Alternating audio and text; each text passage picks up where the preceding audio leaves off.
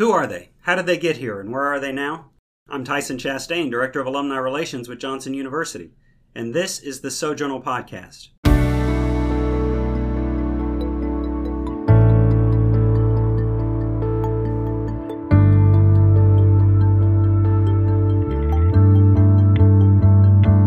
The Sojournal Podcast is brought to you by Johnson University's Alumni Association. Whether you graduated from Central Florida Bible College, Johnson Bible College, Florida Christian College, or Johnson University, you are a part of the alumni family. Join the Alumni Association and help encourage and equip alumni and students as they pursue kingdom focused vocations.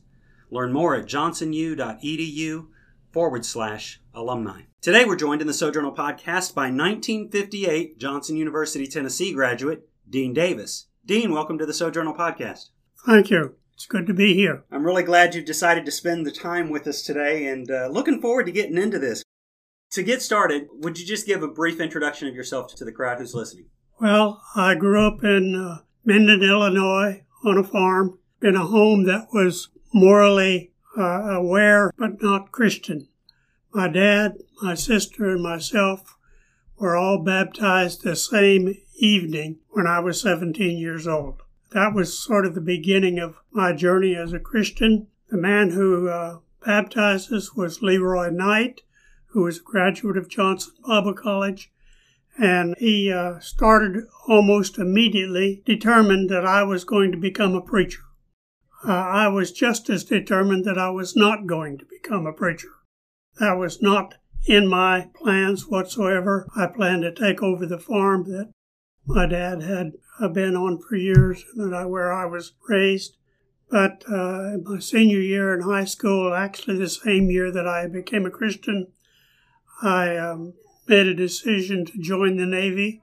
Did join the Navy, but they refused to take me because I had a medical issue that had to be dealt with, which I didn't even know about at the time. During that time, Leroy Knight uh, continued to work on me, talk to me, encourage me. During my time of recovery in the hospital, I decided to go to Johnson Bible College. I arrived here in 1953, three weeks after school had already started. Hmm. You probably couldn't even do that now, but I became a student. I had no intention to become a preacher, no intention whatsoever to go to college, so I didn't prepare for college. I was a very poor student, and uh, it took me a while to catch up. As I told you, I am one of those people who squeezed a four year program into five years. Hmm. I wasn't able because of the early part of my not knowing how to study, not knowing what to expect from classes, not knowing how to do things because I hadn't done well in high school. I wasn't able to finish in four years. But uh, I determined at that time that I would graduate. So I came back for a fifth year and uh, finished up. And though I graduated with the class of 58, I really consider myself the class of 57, which was the class that Dr. Eubanks was in. And we were close friends then and have been through the years. Between my freshman and sophomore year my sophomore and junior year, I preached at a little town in Ripley, Illinois. And uh, one of the girls in the church in my youth group introduced me to her best friend. And uh, that happened to be Judy Mitchell. I married her, and uh, uh she has been my helpmeet through the years. We have uh, three children, two that were born here in America. Our third child was an adopted Zambian whose mother had passed away at his birth. Hmm. So we uh, that's sort of our family situation.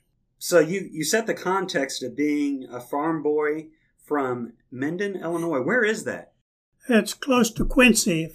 Quincy is right on the on the Mississippi River between uh, Hannibal, Missouri, and Keokuk, Iowa, and so it's right on the right on the Mississippi.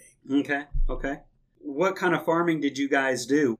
We uh, uh, had registered hogs and registered cattle that uh, we sold breeding stock from. We also showed at county fairs, state fairs, but uh, we raised our own corn, wheat, oats, feed for the farm. It was a 160 acre farm, which at that time was a good sized farm, and it was what made our livelihood. Mm-hmm. So you you said something interesting that you were raised in a moral home, but a but not a Christian home. That's right. Okay, so take me through that. What makes you say that you know you were raised in a moral home? What were those kinds of standards? But then also, what is it that got your whole family together to give your lives to Christ? Well, my mother was a nominal Christian, I'll put it that way, and she occasionally went to church. In my growing up years, I remember going to church a few times. But as far as knowing anything about the church, about what it was all about, other than a few things that she would say along the way, I didn't know anything about what really meant to be a Christian. Mm. My father was a very strong, uh, moral individual. Uh, we didn't have drinking and a lot of cursing and a lot of bad stuff going on in the home. He taught moral principles, basically prepared me in a way for living a Christian life. Mhm. But uh, uh, we we didn't pretend to be Christians at that time. And uh, as I mentioned, Leroy Knight, the preacher, came to the church in the area, and uh, he started visiting all of the members. My mother was a nominal member. She went occasionally, and uh, he visited us, and he uh, actually started working on us to become Christians. I specifically remember that uh, he came to our house one evening. We were milking the cows, and uh, I was sitting on a milk stool beside a cow, and he pulled up a stool and sat down beside me, and he talked to me about Christ. And he showed me the difference that Christ could make in my life and the direction that I was going, which was not good at that time. And uh, he also talked to my father at the same time, and it was because of that that we went to visit the revival that was taking place at the church. And later that week, uh, we gave our lives to Christ. And uh, my father and I and my sister Leroy, uh, right after I became a Christian, followed up with me. He he told me later that he determined the night that I became a Christian that he was going to make a preacher out of me. Now, he saw something that I didn't know and I didn't see, but he was determined. And uh, I was just as determined that it was not going to happen. And in fact, he wanted me to go to Christian service camp, even though I was right at the point of graduating from high school. He wanted me to go to Christian service camp, and I said uh, I didn't want to go. I wasn't a part of that. And in fact, a cousin of mine and I made a trip to Kansas to work in the wheat harvest, and I did it specifically to get away from Leroy and his pushing me to go to camp. As it turned out, I had signed up in a program with the Navy when I was still in high school that when I got out of high school, I would be inducted into the Navy. While we were in Kansas, I got a call from the naval office saying that they were ready for me to to go to the Navy. I came back home and went for that meeting, and in fact, uh, signed up, was inducted into the Navy, taken off for my basic training. But when they did the physical, they found out that I had a medical problem that had to be dealt with. Mm. And because we were not in time of war, they said if it had been a time of war, they would have done it and just kept me. But because it wasn't, they said, you go home, take care of this, come back. Well, it was during that time that Leroy got his chance. he needed transportation for the kids to get to camp and to get all their suitcases there.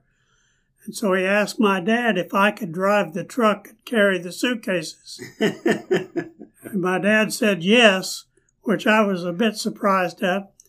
But I ended up being conscripted to do that, so I ended up at camp And it was there at camp that I committed my life to full time service. Wow. So, Leroy, did you say he was the revival speaker or was he the minister He was of the, the, mi- church? he was the minister. He was sort of the power behind the whole process. Do you remember what year he graduated? He would have graduated in 51 or 52, I think. He hadn't been out of Johnson too long that time. Well, that's interesting that he had that passion to pass on that Well, desire. he didn't just get me to go to Johnson. I mean, he was instrumental in doing that, but he kept up with me. In fact, just before he died, he called me and talked to me at that time to just say he wanted to let me know that he was still praying for me and encouraging me. Mm, He kept up with me through my whole ministry. wow. That's great. To have such an encourager, not only to, to encourage you to go to, to Bible college, but to continue to encourage you throughout ministry. Yeah. And your ministry, I mean, that's been that's been quite a roller coaster ride. So I'm Yes. sure that he's been instrumental through each part of it. When you went to the Christian camp, you said you, you gave your life to Christ. You made that decision to go to Johnson. So at the time that you came to Johnson, was ministry like your only choice? Well, basically, you know, you had two or three choices. It's a whole lot different than it is now. Right. You was a preacher or a missionary or a youth minister, and we didn't even have a youth ministry program. It was you, you, it was preaching, and we did have a strong mission emphasis, but in comparison to now and the program that you have for preparing missionaries, we made the same preparations that we did for being a preacher. Hmm. Now, I really didn't intend to be a missionary. They had several mission groups that met on campus. I attended those groups because I was interested in other people knowing Christ the way I had come to know Him. Mm. And I wanted that to happen. So I attended those missions groups. But I determined real quickly that I was not missionary material because most missionaries at that time were either teachers or doctors or building hospitals or that type of thing.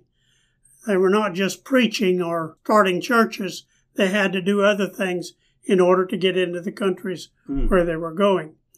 Well, I didn't consider myself a part of that group. And so I determined that what I would do is make sure that wherever I preached, whatever I did, we would support missions. And uh, before I graduated, when I was still a junior, I was preaching at a little church in Kentucky called Wilde Christian Church. And uh, we had a strong missions program, and we had missionaries come in and speak. And we started supporting missions in that little church. And then uh, I moved from there to Athens, Tennessee, to start a new church. And even though we were in the process of receiving help and receiving support from others, we also made a determination that a tenth of our income would go to missions. And so we supported missions even while that church was being started and before we had a building.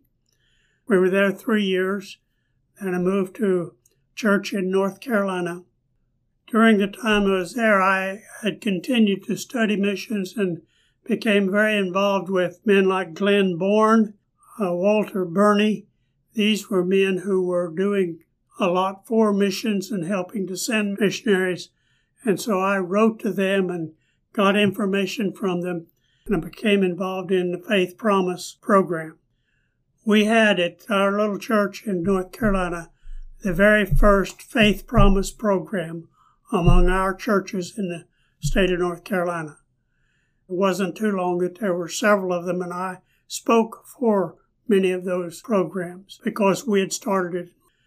The church where we were preaching had given $500 a year before we started that program to missions, which they considered and I considered pretty good. Mhm.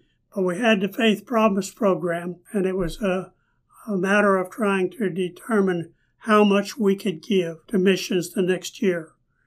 And it was a tremendous success. We had a whole week of missions emphasis.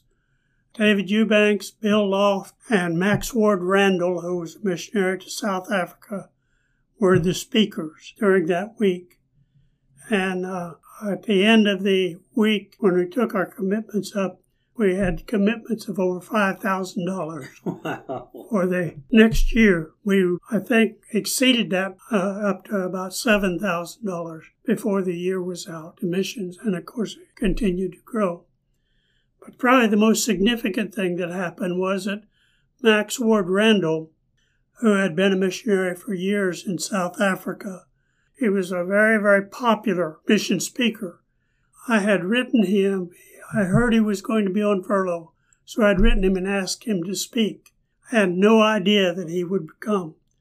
The reason I called Max Randall was because he'd written an article in the Central Africa Story, which was the uh, news the newsletter for Central Africa, and uh, said that they needed somebody to start English speaking churches in the capital city of Zambia, which was a brand new nation at that time.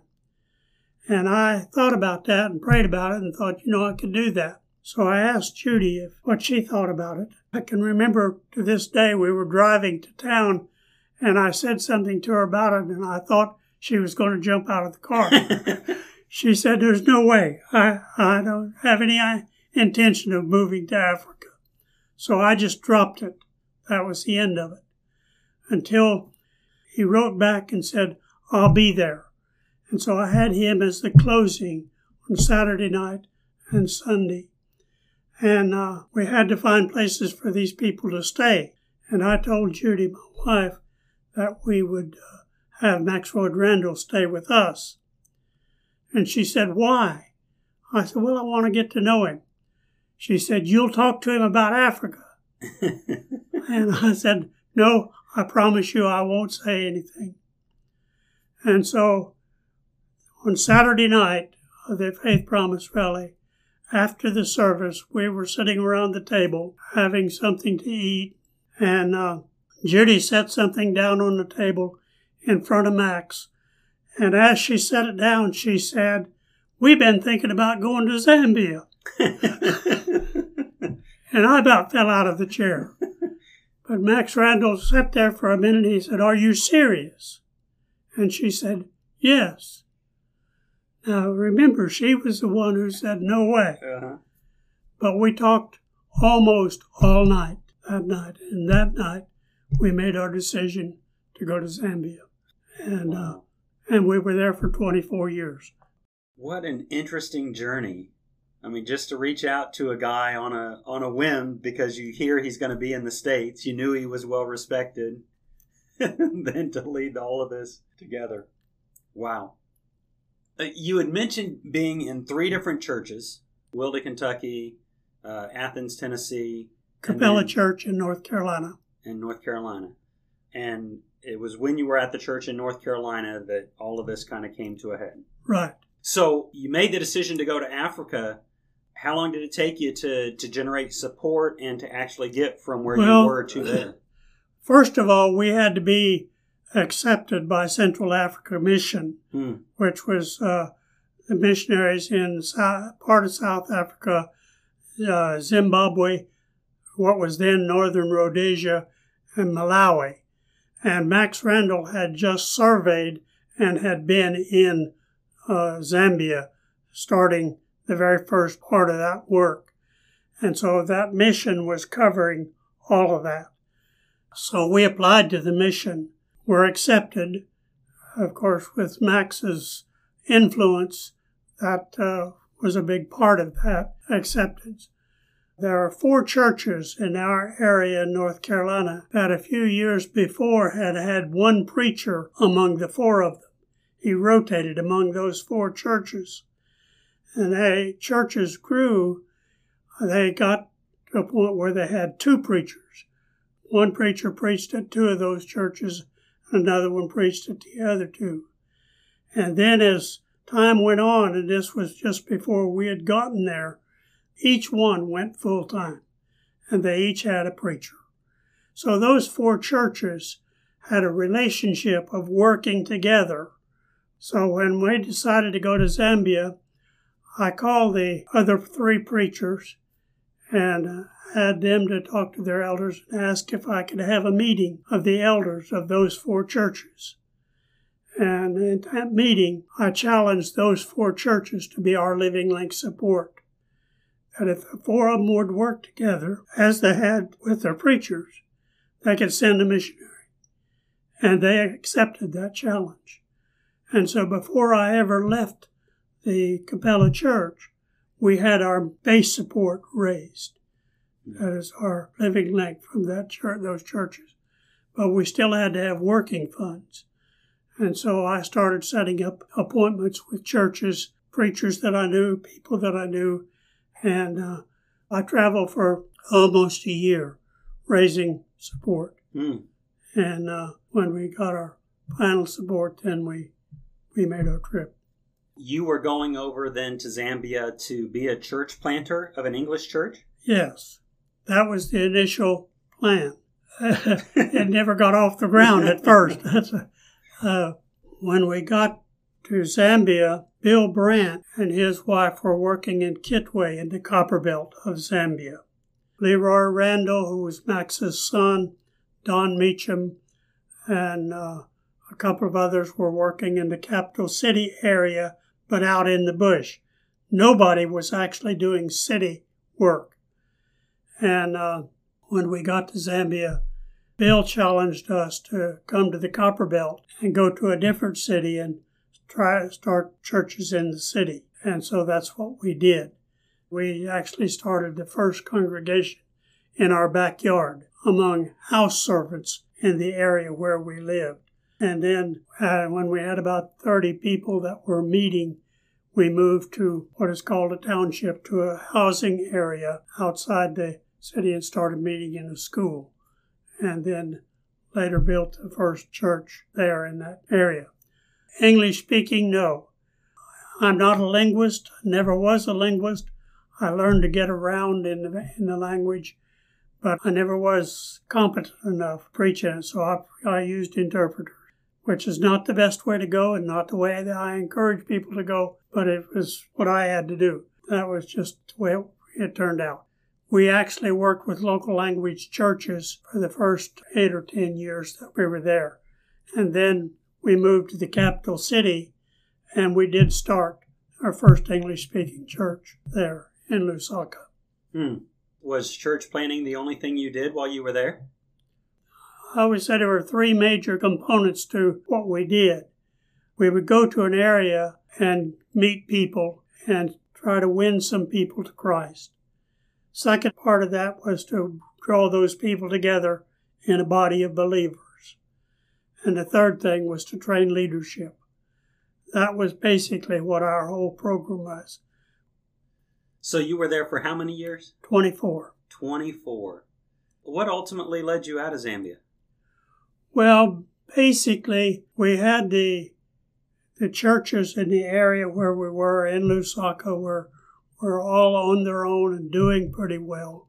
We were getting getting ready to come home on furlough, and uh, my mother, who was still living at that time, her health had become pretty poor, and I also had a mentally handicapped sister who lived with my mother, and I realized that they were they were going to be in need of help we felt drawn to come back in order to be able to help take care of them.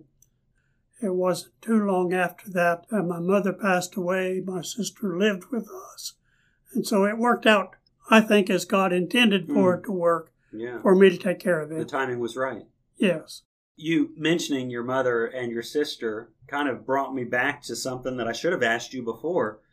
Uh, what was the reaction of your mom and dad when you said you were going to Zambia? well, by the time we were ready to go to Zambia, my father had passed away. Uh, he died of a heart attack when he was 60, just suddenly. And uh, my mother was li- and my sister were living in Missouri. Uh, what was the reaction? Surprise, I think. Uh, Judy's parents were even more surprised, but basically we had their support. They they stood behind us. They they encouraged us. There was hesitancy, but uh, but they stood behind us. We never faced opposition from our family. Good. So you said you had uh, two natural born children and then one uh, adopted. Were your first two born in the States before you went? Were They born there? they were both born in Kentucky. Okay. How did you make connection with the third one? Well, a family in one of the churches that we were working with, this uh, family came pitched up at our house one day and said that the mother of a newborn baby had just died and that they had this baby and they didn't know what they were going to do with it. They had nobody in the village that could take care of it. That's it's kind of a long process, but in, in the process of it, Judy and I decided that we would take that baby and keep him alive and get him started on formula and, until he could be taken back to his grandparents in the village. By the time we'd had him for two or three months to get his health built back up because he was premature, he weighed less than four pounds when Oh, we when we got him. And there were two or three times we thought that he was going to pass away. But uh, we became awfully attached to him. And when we went back to the village and said, Time has come, you need to take the baby so you can raise him in the village and you can take care of him.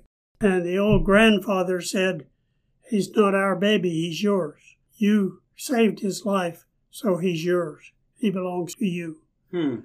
And that kind of threw us for a loop, but we started adoption proceedings. And we, on the day that he was 10 months old, no, I'm sorry, nine months old, we adopted, our adoption was through, went through. Hmm. So we adopted him. This is David, right? Yes. I, what I remember about David is he is a muscular guy. I mean, works Yeah. out a lot. Yeah. So it's like for being this little four pound baby to who he is today, it's like that's a Yeah. contrast. Yeah. That is a contrast. Wow. Okay, so uh, you came back to the United States to to be of service, help to your family. How did you get to Johnson as an employee? Well, I had stayed in touch with Johnson, supported Johnson all through our time in, in Zambia. I always figured that there are three things in missions that we need to do. We need to pray, we need to send, we need to go. And I figure that wherever I go, I still need to pray and send. And so Johnson was one of the places that we supported all of the time that we were in Zambia. Dr. Eubanks had become a member of our board, and so we had a very close relationship with them. He and Margaret came to Zambia and spent about a month time with us and other missionaries uh, in Zambia. So we had a very close relationship. As I said, I was in the same class with him. That relationship had started years before. Because of that, my relationship with him, before I went to Zambia, I held the first Faith Promise rally at Woodlawn Christian Church, Oh, where David was the preacher. uh-huh. So we had a close relationship. And when we made our decision to come back, I had no idea what we would do. I figured that probably I would find a church someplace.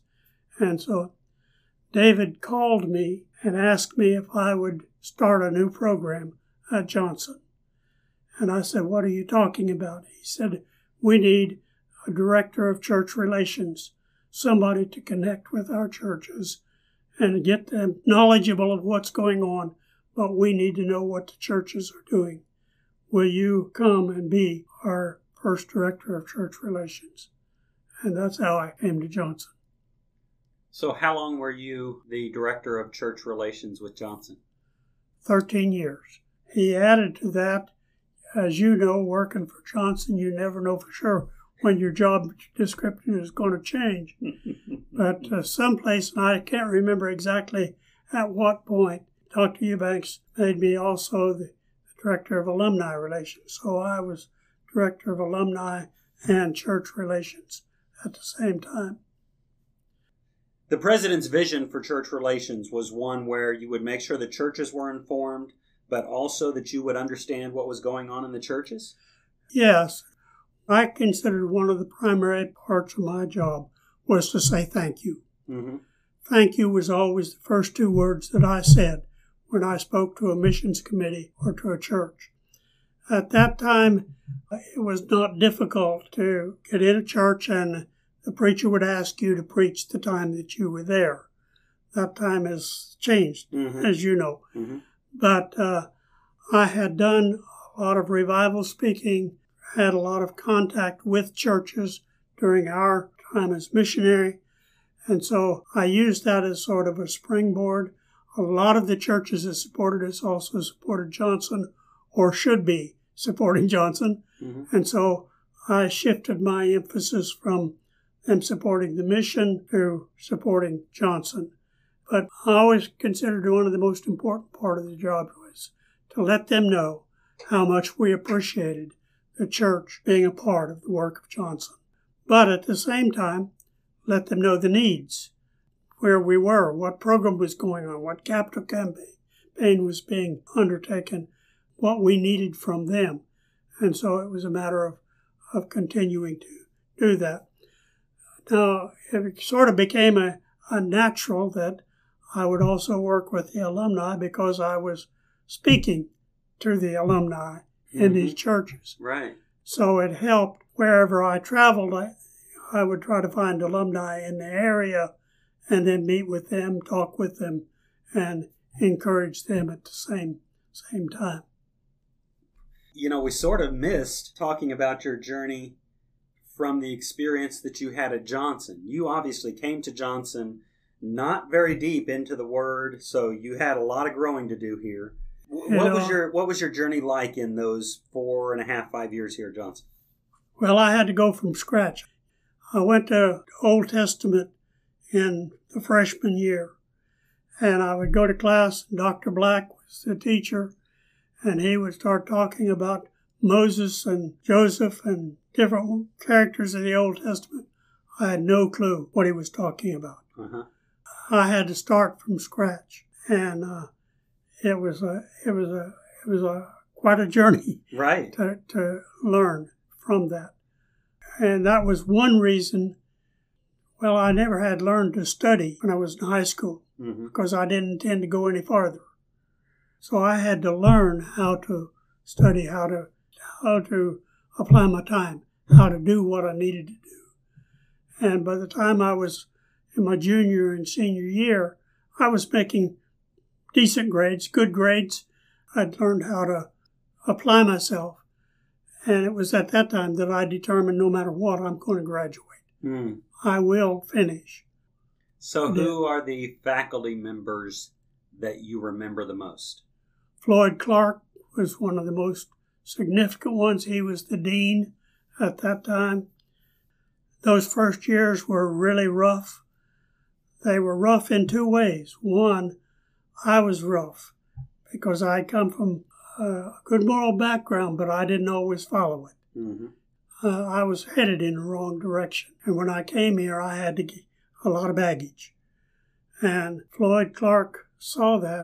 When the, the grades came out, all of the grades for all of the students were posted on the bulletin boards of the dorms. And so everybody could see your grades.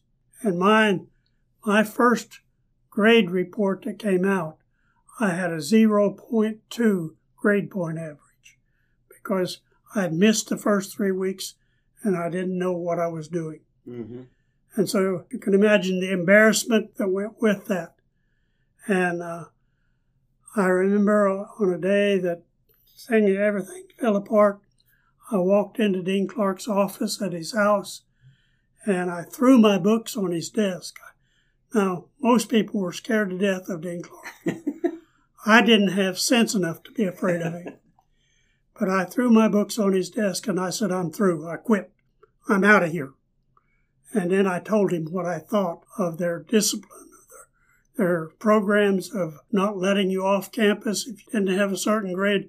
I couldn't even go to the little store on the corner uh, because my grade wasn't big and good enough. And uh, I told him what I thought of all of those things and said, I'm through. I started out the door. He just sat there. He didn't say a word. And he sat there until I finished. And I started out the door, and he said, Davis. And I turned around and he said, Why don't you stick around? Things will change. And I stayed Hmm. because what he said. Hmm. Otherwise, I would have been gone. Wow. And uh, those first first years were pretty pretty tough. Yeah. But To imagine, you know, the experiences that you've had in ministry, in in churches, in Zambia, back at Johnson doing church relations and alumni relations, and you've done more even beyond that. To imagine that all of those experiences, all of that work for Christ was saved right there. Where That's right. said, Yeah, that, that was a turning point in my life. And uh, Dean Clark, when he was the academic dean, you rarely ever saw him smile. you, uh, most people were scared to death of him, Mhm. and his classes were tough, tough. And uh, it was kind of interesting. After that event took place, I could be walking with a bunch of boys o- on the campus and we would meet Dean Clark. He would say, Hi, Dean, and walk on. And the other guys he didn't even acknowledge. Huh. And he always made a point of encouraging me. Mm. I came to Zambia on one occasion. He was he was the turning point. But there were some other f- professors that were kind and understanding. One of our professors was uh, Fred Craddock. He came the same year that our class started, and he left the year that we left. But he was here for four, for those four years and was our class sponsor. As far as teaching was concerned, he was probably my favorite. Mm. I had a close relationship with Fred Craddock. He came to two different churches where I preached and spoke after I graduated. Another professor was Dr. Black, a marvelous, marvelous man. If it hadn't been for his patience, I'd have never passed Old Testament. But uh, they were people who made a big difference right. in my life. Did you sit in Floyd Clark's hot seat? Oh, yes, more than once. yeah. How was that experience for you? Frightening, humiliating. But, uh, you know, I guess I saw him different. And so I, I reacted differently mm. than, than most people hmm because I realized from that day that he told me to stick around, that he cared about me as an individual. hmm So I reacted differently than a lot of students did. Mm. I remember he taught apologetics, and we used Wilbur Smith's book, Therefore Stand, as the apologetic text. And our final exam, we went in and sat down, everybody was scared to death because he gave tough, tough test. And after everybody was seated, he said, This is going to be an open book test. I want you to go back to your rooms. You've got two hours. I want you to outline the book and then fill in the outline. And that was his assignment.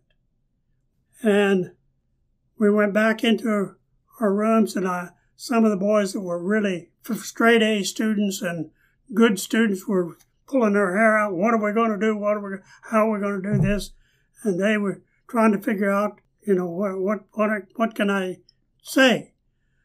Well, I realized that I was too stupid to add anything to it. So I simply took the index of the book and wrote down the main headings through every chapter. Then I went to every chapter and found a key sentence and wrote it underneath it. And I turned it in. And when I got my grade back, I had an A. And then in class, that day when he handed the papers back, he said, Some of you think you're smarter than the author. He said, All you had to do was look at the index and then put in something about it.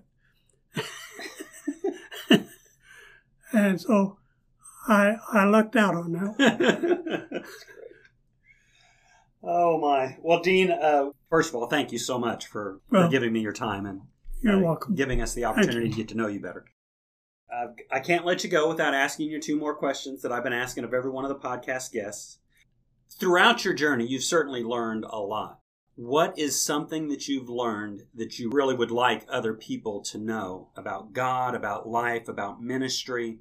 What's something you've learned in your journey that you'd wish to share with others? Our greatest ability is our availability. If we're available to God and we put ourselves in His hands and we make it clear to Him that we're willing to follow, He'll use us. Mm. Wow. That's golden right there. I mean, we could just, that's it, cut, print, we're good. That's, that's good. And challenging.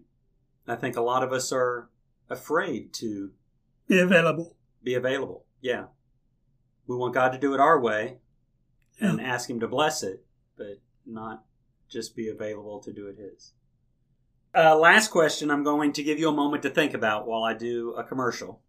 Okay. So pretend that for the next 60 seconds, the entire world is going to listen to the podcast.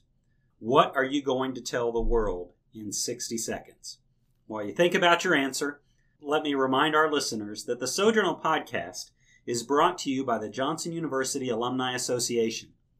Whether you graduated from Central Florida Bible College, Johnson Bible College, Florida Christian College, or Johnson University, you are a part of the alumni family. Join the Alumni Association and help encourage and equip alumni and students as they pursue kingdom focused vocations. Learn more at johnsonu.edu forward slash alumni. So, Dean Davis, a graduate of the Johnson University, Tennessee, or Johnson Bible College class of 1958, claiming to be a part of the class of 1957, we'll let that happen. What one minute message would you give to the world? We don't possess the answers to all of the problems and difficulties in the world, but we can serve the one who does have all of the answers. There is one who knows. He's the one who died on the cross for us, who rose again, who sits at the right hand of the Father, who is making intercession for us today. He is the one who's coming back one day to redeem not only us, but the world. My message to the world is don't turn your back on Jesus. Wise advice. Thank you so much for your time, for your passion for ministry, for Christ, and for Johnson. It's been great to spend this time with you. Thank you for sharing your life with us on the Sojournal Podcast. Thank you for letting me.